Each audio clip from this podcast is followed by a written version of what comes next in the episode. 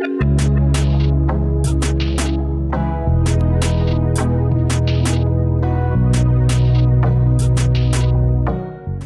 narrativas por Vicky Contreras. Un viaje de trabajo. Salvador, un sangripesado y exitoso abogado que trabaja para grandes empresas comerciales, un día es enviado a tramitar unos permisos necesarios para la apertura de unas tiendas departamentales.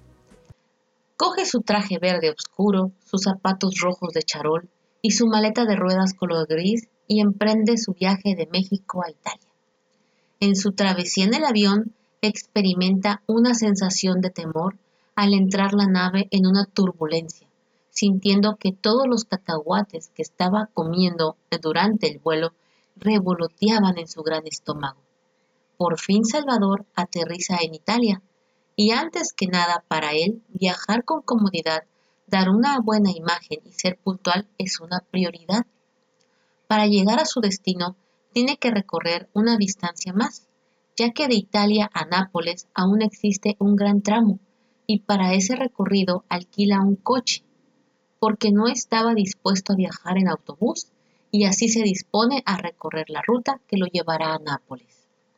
Salvador, que desconoce la ruta, no quiere viajar solo y visita a María, una colega abogada que vive en Italia, y le invita a viajar con él. Salvador y María emprenden el recorrido de Italia a Nápoles.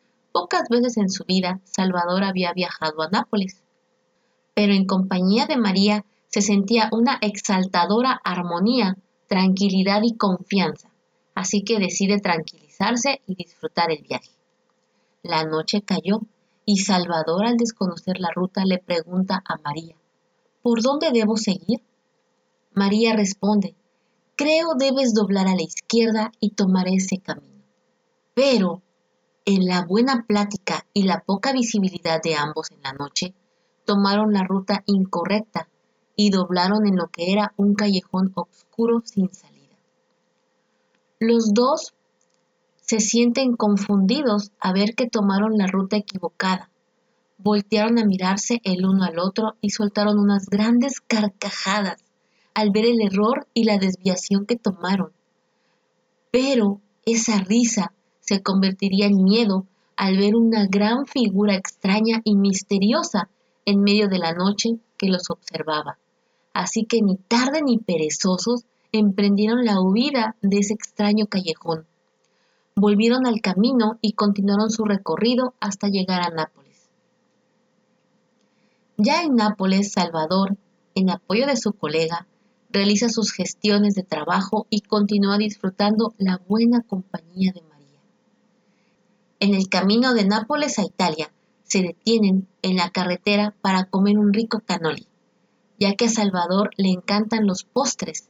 En el recorrido, Salvador le platica a María cómo su padre le enseñó a manejar en carretera, sobre todo al tomar las peligrosas curvas, lo que le hizo recordar bellos momentos de su juventud. Cuando terminan su recorrido, Salvador, con una mirada profunda, se despide de María y promete visitarle pronto. El abogado sangripesado conoció una forma de disfrutar su viaje de trabajo con una buena compañía, en tranquilidad y a nadie que impresionar. En ese viaje fue el mismo, sentimiento que solo él conoce.